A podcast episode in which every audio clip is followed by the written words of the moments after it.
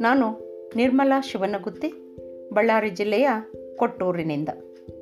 ಶತಮಾನಗಳಿಂದ ಹಿಂದೂ ಸಮಾಜದಲ್ಲಿ ಬೇರು ಬಿಟ್ಟಿದ್ದ ಅಸ್ಪೃಶ್ಯತೆ ಎಂಬ ಸಾಮಾಜಿಕ ಪಿಡುಗನ್ನು ತೊಡೆದುಹಾಕಿ ಅವರಿಗೆ ನ್ಯಾಯಸಮ್ಮತವಾಗಿ ದೊರೆಯಬೇಕಾಗಿದ್ದ ಎಲ್ಲ ಆಯಾಮಗಳ ಹಕ್ಕುಗಳನ್ನು ದೊರಕಿಸಲು ಹೋರಾಡಿದ ಈ ದೇಶ ಕಂಡ ಧೀಮಂತ ವ್ಯಕ್ತಿ ಅಂಬೇಡ್ಕರ್ ಅವರ ಜಾತಿ ಮತ್ತು ಸಂವಿಧಾನ ಕುರಿತ ಅವರ ಬರಹವನ್ನು ನಾನಿಂದು ಆಯ್ಕೆ ಮಾಡಿಕೊಂಡಿರುವೆ. ಅಸ್ಪೃಶ್ಯರ ಬೇಡಿಕೆಗಳಿಂದ ಹುಟ್ಟಿಕೊಂಡಿರುವಂತಹ ಪ್ರಶ್ನೆಗಳಿಗೆ ಸಂವಿಧಾನದಲ್ಲಿ ಏಕೆ ಪರಿಹಾರವಿರಬೇಕೆಂದು ಕೇಳಬಹುದು. ಜಗತ್ತಿನಲ್ಲೆಲ್ಲೆಲ್ಲೂ ಸಂವಿಧಾನದ ಕರ್ತೃಗಳಿಗೆ ಇಂತಹ ವಿಷಯವನ್ನು ಪರಿಹರಿಸಬೇಕಾದ ಅನಿವಾರ್ಯತೆ ಉಂಟಾಗಿಲ್ಲ. ಇದೊಂದು ಮಹತ್ವಪೂರ್ಣ ಪ್ರಶ್ನೆ. ಈ ಪ್ರಶ್ನೆಗಳನ್ನು ಎತ್ತುವವರು ಮತ್ತು ಇವುಗಳು ಸಂವಿಧಾನಾತ್ಮಕವಾಗಿ ಮಹತ್ವಪೂರ್ಣವಾದವು ಎಂದು ಒತ್ತಾಯಿಸುವುದರಲ್ಲಿ ಇದಕ್ಕೆ ಪರಿಹಾರವಿರಬೇಕೆಂಬುದನ್ನು ಒಪ್ಪಿಕೊಳ್ಳುತ್ತೇನೆ. ಈ ಪ್ರಶ್ನೆಗೆ ಉತ್ತರ ತೀರಾ ಸ್ಪಷ್ಟವಿದೆ ಎಂದು ನನಗನ್ನಿಸುತ್ತದೆ. ಭಾರತದ ಸಾಮಾಜಿಕ ಲಕ್ಷಣವೇ ಈ ಪ್ರಶ್ನೆಗೆ ಸಂವಿಧಾನಾತ್ಮಕ ಮಹತ್ವವನ್ನೂ ನೀಡಿದೆ. ಇದಕ್ಕೆ ಹಿಂದೂಗಳ ಜಾತಿ ವ್ಯವಸ್ಥೆ ಮತ್ತು ಧಾರ್ಮಿಕ ವ್ಯವಸ್ಥೆಯೇ ಸಂಪೂರ್ಣವಾಗಿ ಹೊಣೆ. ಈ ಸಂಕ್ಷಿಪ್ತ ಹೇಳಿಕೆ ಹಿಂದೂ ಜಾತಿ ಮತ್ತು ಧಾರ್ಮಿಕ ವ್ಯವಸ್ಥೆಯ ಸಾಮಾಜಿಕ ಮತ್ತು ರಾಜಕೀಯ ಪರಿಣಾಮದ ಬಗ್ಗೆ ತೃಪ್ತಿಕರವಾದ ವಿವರಣೆಯನ್ನು ವಿದೇಶಿಯರಿಗೆ ಒದಗಿಸುವುದಿಲ್ಲ. ಆದರೆ ಈ ಲೇಖನದ ಮಿತಿಯಲ್ಲಿ ಸಂವಿಧಾನದ ಮೇಲೆ ಜಾತಿ ವ್ಯವಸ್ಥೆಯ ಪರಿಣಾಮಗಳನ್ನು ಕುರಿತು ಸಮಗ್ರವಾಗಿ ವಿವೇಚಿಸುವುದು ಅಸಾಧ್ಯ ಎನ್ನುವುದು ಅಷ್ಟೇ ನಿಜ. ಈ ವಿಷಯವನ್ನು ಕುರಿತು ಪೂರ್ಣವಾದ ಹಾಗೂ ವಿವರವಾದ ನಿರೂಪಣೆಗೆ ಸ್ವಲ್ಪ ಸಮಯದ ಹಿಂದೆ ಜಾತಿಗಳ ನಿರ್ಮೂಲದ ಬಗ್ಗೆ ನಾನು ಬರೆದಿರುವ ಪುಸ್ತಕವನ್ನು ನೋಡಬಹುದು. ಅದು ಹಿಂದೂಗಳ ಜಾತಿ ಮತ್ತು ಧಾರ್ಮಿಕ ವ್ಯವಸ್ಥೆಯ ಆರ್ಥಿಕ ಮತ್ತು ಸಾಮಾಜಿಕ ಶಾಖೆಗಳ ಸಂಕೀರ್ಣ ರಚನೆಯ ಪರಿಣಾಮದ ಬಗ್ಗೆ ಸಾಕಷ್ಟು ಬೆಳಕು ಚೆಲ್ಲಬಹುದು ಎಂದು ನಂಬಿದ್ದೇನೆ.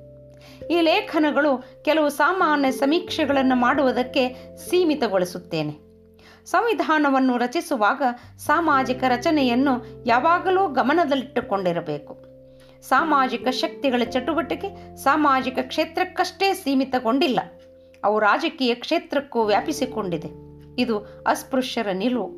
ಈ ನಿಲುವು ವಿವಾದಾತೀತ ಎಂಬುದರ ಬಗ್ಗೆ ನನಗೆ ಖಾತ್ರಿ ಇದೆ. ಹಿಂದೂಗಳಿಗೆ ಈ ವಾದದ ಬಗ್ಗೆ ಮತ್ತು ಅದರ ಬಲದ ಬಗ್ಗೆ ಸಂಪೂರ್ಣ ತಿಳಿದಿದೆ. ಆದರೆ ಹಿಂದೂ ಸಮಾಜದ ರಚನೆ, ಐರೋಪ್ಯ ಸಾಮಾಜಿಕ ರಚನೆಗಿಂತ ಎಲ್ಲ ರೀತಿಯಲ್ಲೂ ಭಿನ್ನವಾಗಿದೆ ಎಂಬುದನ್ನು ಅವರು ಅಲ್ಲಗಳೆಯುತ್ತಾರೆ. ಹಿಂದೂಗಳ ಜಾತಿ ವ್ಯವಸ್ಥೆ ಮತ್ತು ಪಾಶ್ಚಿಮಾತ್ಯರ ವರ್ಗ ವ್ಯವಸ್ಥೆಯ ನಡುವೆ ಯಾವುದೇ ವ್ಯತ್ಯಾಸ ಇಲ್ಲ ಎಂದು ಹೇಳುವುದರ ಮೂಲಕ ಈ ವಾದವನ್ನು ಎದುರಿಸಲು ಪ್ರಯತ್ನಿಸುತ್ತಾರೆ. ಇದು ಸುಳ್ಳು ಎಂಬುದು ಸ್ಪಷ್ಟ ಮತ್ತು ಈ ವಾದ ಜಾತಿ ವ್ಯವಸ್ಥೆ ಮತ್ತು ವರ್ಗ ವ್ಯವಸ್ಥೆಯ ಬಗ್ಗೆ ಸಂಪೂರ್ಣ ಅಜ್ಞಾನವನ್ನು ತೋರಿಸುತ್ತದೆ. ಜಾತಿ ವ್ಯವಸ್ಥೆ ಪ್ರತ್ಯೇಕತೆಯ ಪಿಡುಗನ್ನು ಅಂಟಿಸಿಕೊಂಡಿರುವ ಒಂದು ವ್ಯವಸ್ಥೆ. ಅದು ಒಂದು ಜಾತಿಯನ್ನು ಮತ್ತೊಂದರಿಂದ ಪ್ರತ್ಯೇಕಗೊಳಿಸುವುದನ್ನೇ ಒಂದು ಸದ್ಗುಣವನ್ನಾಗಿಸಿದೆ. ವರ್ಗ ವ್ಯವಸ್ಥೆಯಲ್ಲೂ ಪ್ರತ್ಯೇಕತೆ ಇದೆ. ಆದರೆ ಅದು ಪ್ರತ್ಯೇಕತೆಯನ್ನು ಒಂದು ಸದ್ಗುಣವೆಂದು ಭಾವಿಸುವುದಿಲ್ಲ ಅಥವಾ ಪರಸ್ಪರ ಸಾಮಾಜಿಕ ವ್ಯವಹಾರವನ್ನು ನಿಷೇಧಿಸುವುದಿಲ್ಲ. ವರ್ಗ ವ್ಯವಸ್ಥೆ ಗುಂಪುಗಳನ್ನು ಸೃಷ್ಟಿಸುತ್ತದೆ ಎಂಬುದು ನಿಜ. ಆದರೆ ಅವು ಜಾತಿ ಪಂಗಡಗಳಿಗಿಂತ ಭಿನ್ನವಾದವು. ವರ್ಗ ವ್ಯವಸ್ಥೆಯಲ್ಲಿನ ಗುಂಪುಗಳು ಕೇವಲ ಅಸಾಮಾಜಿಕವಾದವು. ಆದರೆ ಜಾತಿ ವ್ಯವಸ್ಥೆಯಲ್ಲಿನ ಜಾತಿಗಳು ಅವುಗಳ ಪರಸ್ಪರ ಸಂಬಂಧದಲ್ಲಿ ನಿಶ್ಚಿತವಾಗಿ ಮತ್ತು ಇತ್ಯಾತ್ಮಕವಾಗಿ ಸಮಾಜ ವಿರೋಧಿಯಾದಂಥವು. ಈ ವಿಶ್ಲೇಷಣೆ ನಿಜವಾದಲ್ಲಿ ಹಿಂದೂ ಸಮಾಜದ ಸಾಮಾಜಿಕ ವ್ಯವಸ್ಥೆ ಭಿನ್ನವಾದದ್ದು ಮತ್ತು ಅದರ ಪರಿಣಾಮವಾಗಿ ಅದರ ರಾಜಕೀಯ ರಚನೆಯೂ ಭಿನ್ನವಾದದ್ದಾಗಿರಲೇಬೇಕು. ಸಾಮಾನ್ಯ ಮಾತುಗಳಲ್ಲಿ ಇದನ್ನೇ ಇನ್ನೊಂದು ರೀತಿಯಲ್ಲಿ ಹೇಳುವುದಾದರೆ, ಅಸ್ಪೃಶ್ಯರು ಮನವಿ ಮಾಡಿಕೊಳ್ಳುತ್ತಿರುವುದು ಒಂದು ಗುರಿ ಮತ್ತು ಅದನ್ನು ಸಾಧಿಸುವ ಮಾರ್ಗದ ನಡುವಿನ ಸೂಕ್ತ ಸಂಬಂಧಕ್ಕಾಗಿ ಸಾಧಿಸಬೇಕಾದ ಗುರಿ ಒಂದೇ ಆಗಿರಬಹುದು. ಆದರೆ ಅದನ್ನು ಸಾಧಿಸುವ ಮಾರ್ಗವು ಒಂದೇ ಆಗಿರಬೇಕಾಗಿಲ್ಲ.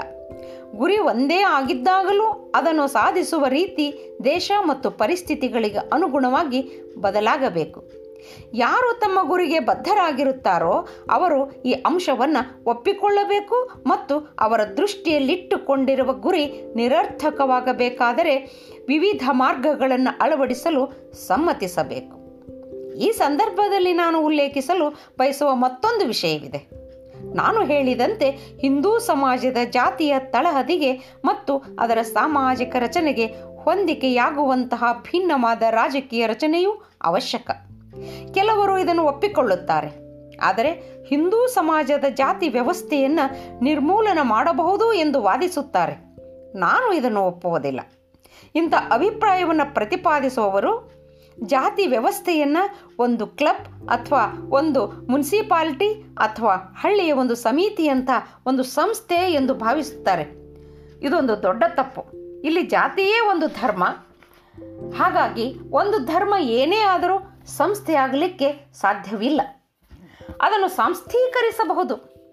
ಆದರೆ ಅದು ಧರ್ಮ ಪ್ರತಿ ವ್ಯಕ್ತಿಯ ಬದುಕಿನಲ್ಲಿ ವ್ಯಾಪಿಸಿಕೊಂಡು ಅವನ ಸ್ವಭಾವವನ್ನು ರೂಪಿಸುವಂತಹ ಅವನ ಕ್ರಿಯೆ ಮತ್ತು ಪ್ರತಿಕ್ರಿಯೆಯನ್ನು, ಅವನ ಆಸಕ್ತಿ, ನಿರಾಸಕ್ತಿಯನ್ನು ನಿರ್ಧರಿಸುವಂತಹ ಒಂದು ಪ್ರಭಾವ ಅಥವಾ ಒಂದು ಶಕ್ತಿ.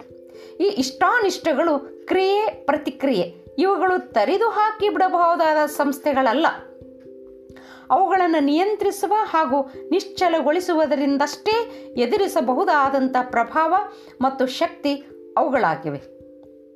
ಸಾಮಾಜಿಕ ಶಕ್ತಿಗಳು ರಾಜಕೀಯವನ್ನು ಕಲುಷಿತಗೊಳಿಸುವಂತೆ ಮತ್ತು ಕೆಲವೇ ಮಂದಿಯ ಅಧಿಕಾರವನ್ನು ಹೆಚ್ಚಿಸಿದಂತೆ ಆ ಮೂಲಕ ಬಹುಸಂಖ್ಯಾತ ಅವನತಿಗೆ ಕಾರಣವಾಗದಂತೆ ಅವುಗಳನ್ನು ನಿಯಂತ್ರಿಸಬೇಕು ಎಂದಾದಲ್ಲಿ ಈ ಸಾಮಾಜಿಕ ಶಕ್ತಿಗಳನ್ನು ಸಡಿಲ ಬಿಟ್ಟಲ್ಲಿ ಅವು ಉಂಟು ಮಾಡಬಹುದಾದ ಪೂರ್ವಾಗ್ರಹಗಳನ್ನು ಎದುರಿಸಬಲ್ಲಂತಹ ಹಾಗೂ ಅನ್ಯಾಯಗಳನ್ನು ತೊಡೆದು ಹಾಕುವಂತಹ ತಂತ್ರಗಳನ್ನು ಒಳಗೊಂಡಿರುವ ರಾಜಕೀಯ ರಚನೆಯನ್ನು ರೂಪಿಸಬೇಕು.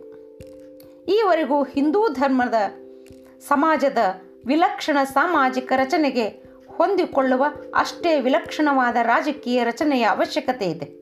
ಮತ್ತು ಬೇರೆ ದೇಶದ ಸಂವಿಧಾನ ಕರ್ತೃಗಳನ್ನು ಕಾಡದಿದ್ದ ಈ ಸಮಸ್ಯೆಗಳಿಂದ ಭಾರತೀಯ ಸಂವಿಧಾನ ಕರ್ತೃಗಳು ತಪ್ಪಿಸಿಕೊಳ್ಳಲಾಗುವುದಿಲ್ಲ ಎಂಬುದನ್ನು ವಿವರಿಸಿದ್ದೇನೆ. ಭಾರತದ ಸಂವಿಧಾನದಲ್ಲಿ ಕೋಮುವಾದಿ ಯೋಜನೆಗೆ ಏಕೆ ಅವಕಾಶವಿರಬಾರದು ಮತ್ತು ಸಾರ್ವಜನಿಕ ಕ್ಷೇತ್ರದಲ್ಲಿ ಅಸ್ಪೃಶ್ಯರಿಗೆ ಸ್ಥಾನವನ್ನು ಏಕೆ ನಿಗದಿಗೊಳಿಸಬೇಕು? ಹಾಗೂ ಅದು ಅವರ ಪ್ರತ್ಯೇಕ ಆಸ್ತಿ ಎಂಬಂತೆ ಅವರಿಗೆ ಮೀಸಲಿಡಬೇಕು ಎನ್ನುವಂತಹ ನಿರ್ದಿಷ್ಟವಾದ ಪ್ರಶ್ನೆಗಳನ್ನು ಕೈಗೆತ್ತಿಕೊಳ್ಳುತ್ತೇನೆ. ಇಂತಹ ಬೇಡಿಕೆಗಳ ಸಮರ್ಥನೆ ಸುಲಭ ಹಾಗೂ ಸ್ಪಷ್ಟ. ಅಸ್ಪೃಶ್ಯರನ್ನು ಹಿಂದೂಗಳಿಂದ ಬೇರ್ಪಡಿಸಿರುವುದು ಕೇವಲ ಗೌಣವಾದ ಭಿನ್ನತೆಗಳಷ್ಟೇ ಅಲ್ಲ ಎಂಬ ನಿರಾಕರಿಸಲಾಗದ ಸತ್ಯದಿಂದಲೇ ಈ ಬೇಡಿಕೆಗಳಿಗೆ ಸಮರ್ಥನೆಯೂ ಹುಟ್ಟಿಕೊಳ್ಳುತ್ತದೆ. ಅದು ಮೂಲಭೂತ ವಿರಸ ಮತ್ತು ದ್ವೇಷಕ್ಕೆ ಸಂಬಂಧಿಸಿದ ವಿಷಯ. ಈ ದ್ವೇಷ ಮತ್ತು ವಿರಸಕ್ಕೆ ಯಾವ ಪುರಾವೆಯೂ ಬೇಕಿಲ್ಲ. ಹಿಂದೂಗಳು ಮತ್ತು ಅಸ್ಪೃಶ್ಯರ ನಡುವೆ ಅಂತರ್ಗತವಾಗಿರುವ ವೈರಕ್ಕೆ ಅಸ್ಪೃಶ್ಯತಾ ವ್ಯವಸ್ಥೆಗಿಂತ ಬೇರಿನ್ನೇನು ಪುರಾವೆ ಬೇಕು? ಈ ವೈಷಮ್ಯವನ್ನು ಹಿನ್ನೆಲೆಯಲ್ಲಿಟ್ಟುಕೊಂಡಾಗ ಹಿಂದೂಗಳಿಗೆ ಬ್ರಿಟಿಷರಿಂದ ಮುಕ್ತಿ ದೊರೆತು ಸ್ವಾತಂತ್ರ್ಯ ದೊರಕಿದಾಗ ಅವರು ಅಸ್ಪೃಶ್ಯರಿಗೆ ಹೇಳುವುದು ಸಾಧ್ಯವೇ ಇಲ್ಲ. ತಾನು ಹಿಂದೂಗಳನ್ನು ನಂಬುವುದಿಲ್ಲ ಎಂದು ಹೇಳುವ ಅಸ್ಪೃಶ್ಯ ತಪ್ಪಾಡುತ್ತಿದ್ದಾನೆ ಎಂದು ಯಾರು ತಾನು ಹೇಳಬಲ್ಲರು? ಅವನಿಗೆ ಒಬ್ಬ ಯುರೋಪಿಯನ್ ಎಷ್ಟು ಪರಕೀಯನೋ, ಒಬ್ಬ ಹಿಂದೂ ಅಷ್ಟೇ ಪರಕೀಯ ಮತ್ತು ಅದಕ್ಕಿಂತ ಹೆಚ್ಚಿನ ದುರಂತವೆಂದರೆ ಪರಕೀಯ ಐರೋಪ್ಯ ತಟಸ್ಥನಾಗಿರುತ್ತಾನೆ. ಆದರೆ ಒಬ್ಬ ಹಿಂದೂ ತನ್ನ ವರ್ಗಕ್ಕೆ ನಿರ್ಲಜ್ಜೆಯಿಂದ ಪಕ್ಷಪಾತ ತೋರುತ್ತಾನೆ ಮತ್ತು ಅಸ್ಪೃಶ್ಯರನ್ನು ದ್ವೇಷಿಸುತ್ತಾನೆ. ಹಿಂದೂಗಳು ಅಸ್ಪೃಶ್ಯರನ್ನು ಬೇರೆ ಜನಾಂಗದವರು ಎಂಬ ಕಾರಣಕ್ಕೆ ಅಲ್ಲದಿದ್ದರೂ ಸಮಾಜದಲ್ಲಿ ತಿರಸ್ಕಾರವಾದ ವರ್ಗಕ್ಕೆ ಸೇರಿದವರು ಎಂದು ಶತಮಾನಗಳಿಂದಲೂ ಅವರನ್ನು ಕಡೆಗಾಣಿಸುತ್ತಾ, ಅಲಕ್ಷ್ಯ ಮಾಡುತ್ತಾ ಹಾಗೂ ತಮ್ಮವರಲ್ಲ ಎನ್ನುತ್ತಾ ಬಂದಿದ್ದಾರೆ. ಎನ್ನುವುದರಲ್ಲಿ ಯಾವುದೇ ಸಂಶಯವಿಲ್ಲ. ತಮ್ಮದೇ ಆದ ಪೂರ್ವಾಗ್ರಹಗಳಲ್ಲಿ ಮುಳುಗಿರುವ ಮತ್ತು ಅಸ್ಪೃಶ್ಯರ ಆಕಾಂಕ್ಷೆಗಳನ್ನು ಎಂದೂ ಹಂಚಿಕೊಳ್ಳದೆ, ಅವರೊಂದಿಗೆ ಯಾವ ಸಂಬಂಧವನ್ನೂ ಹೊಂದದೆ, ಅವರ ಆಸಕ್ತಿಗೆ ವಿರುದ್ಧವಾದ ಆಸಕ್ತಿಯನ್ನು ಹೊಂದಿರುವ ಹಿಂದೂಗಳು ತಮ್ಮದೇ ಆದ ನಡಾವಳಿಗೆ ತಕ್ಕಂತೆ ನಡೆದುಕೊಳ್ಳುತ್ತಾರೆ. ಅಂಥವರ ಕೈಗೆ ಅಸ್ಪೃಶ್ಯರು ತಮ್ಮ ಭವಿಷ್ಯವನ್ನೇಕೆ ಒಪ್ಪಿಸಬೇಕು? ವಾಸ್ತವಿಕವಾಗಿ ಅಸ್ಪೃಶ್ಯರಿಗೆ ವಿರುದ್ಧವಾದ ಆಸಕ್ತಿ ಮತ್ತು ಉದ್ದೇಶವನ್ನು ಹೊಂದಿರುವ ಅಸ್ಪೃಶ್ಯರಲ್ಲಿ ಜ್ವಲಂತ ಸಮಸ್ಯೆಯ ಬಗ್ಗೆ ಸಹಾನುಭೂತಿಯನ್ನು ಹೊಂದಿರದ ಅಸ್ಪೃಶ್ಯರಿಗಿಂತ ಭಿನ್ನವಾದ ಬೇಡಿಕೆ, ಬಯಕೆ ಹಾಗೂ ಆಸಕ್ತಿಯನ್ನು ಹೊಂದಿರುವ ಅಸ್ಪೃಶ್ಯರ ಆಶಯಗಳಿಗೆ ವೈರಿಗಳಾದ ಯಾವ ಕಾರಣಕ್ಕೂ ಖಂಡಿತವಾಗಿಯೂ ಅವರಿಗೆ ನ್ಯಾಯ ದೊರಕಿಸಿಕೊಡದ ಅವರ ವಿರುದ್ಧ ಪಕ್ಷಪಾತ ಮನೋಭಾವ ಹೊಂದಿರುವ ಮತ್ತು ಅವರ ವಿರುದ್ಧ ಯಾವುದೇ ಬಗೆಯ ಅಮಾನವೀಯ ಆಚರಣೆಗಳನ್ನು ಬಳಸಲು ಹಿಂಜರಿಯದ ಜನರ ಕೈಯಲ್ಲಿ ತಮ್ಮ ಆಸಕ್ತಿಯನ್ನು ಕೊಡಲು ತಾನೇ ಒಬ್ಬ ಅಸ್ಪೃಶ್ಯ ಒಪ್ಪಬಹುದು. ಅಂತಹ ಜನರ ವಿರುದ್ಧ ಏಕೈಕ ರಕ್ಷಣೆ ಎಂದರೆ ಹಿಂದೂ ಬಹುಸಂಖ್ಯಾತರ ನಿರಂಕುಶತೆಯ ವಿರುದ್ಧ ರಕ್ಷಣೆಯಾಗಿ ರಾಜಕೀಯ ಹಕ್ಕನ್ನು ಸಂವಿಧಾನದಲ್ಲಿ ವ್ಯಾಖ್ಯಾನಿಸಬೇಕು. ಅಸ್ಪೃಶ್ಯರು ಈ ಸುರಕ್ಷತೆಗೆ ಒತ್ತಾಯಿಸುತ್ತಿರುವುದರಲ್ಲಿ ವೈಪರೀತ್ಯವಾದರೂ ಏನಿದೆ? ನಮಸ್ಕಾರ. ಧನ್ಯವಾದಗಳು.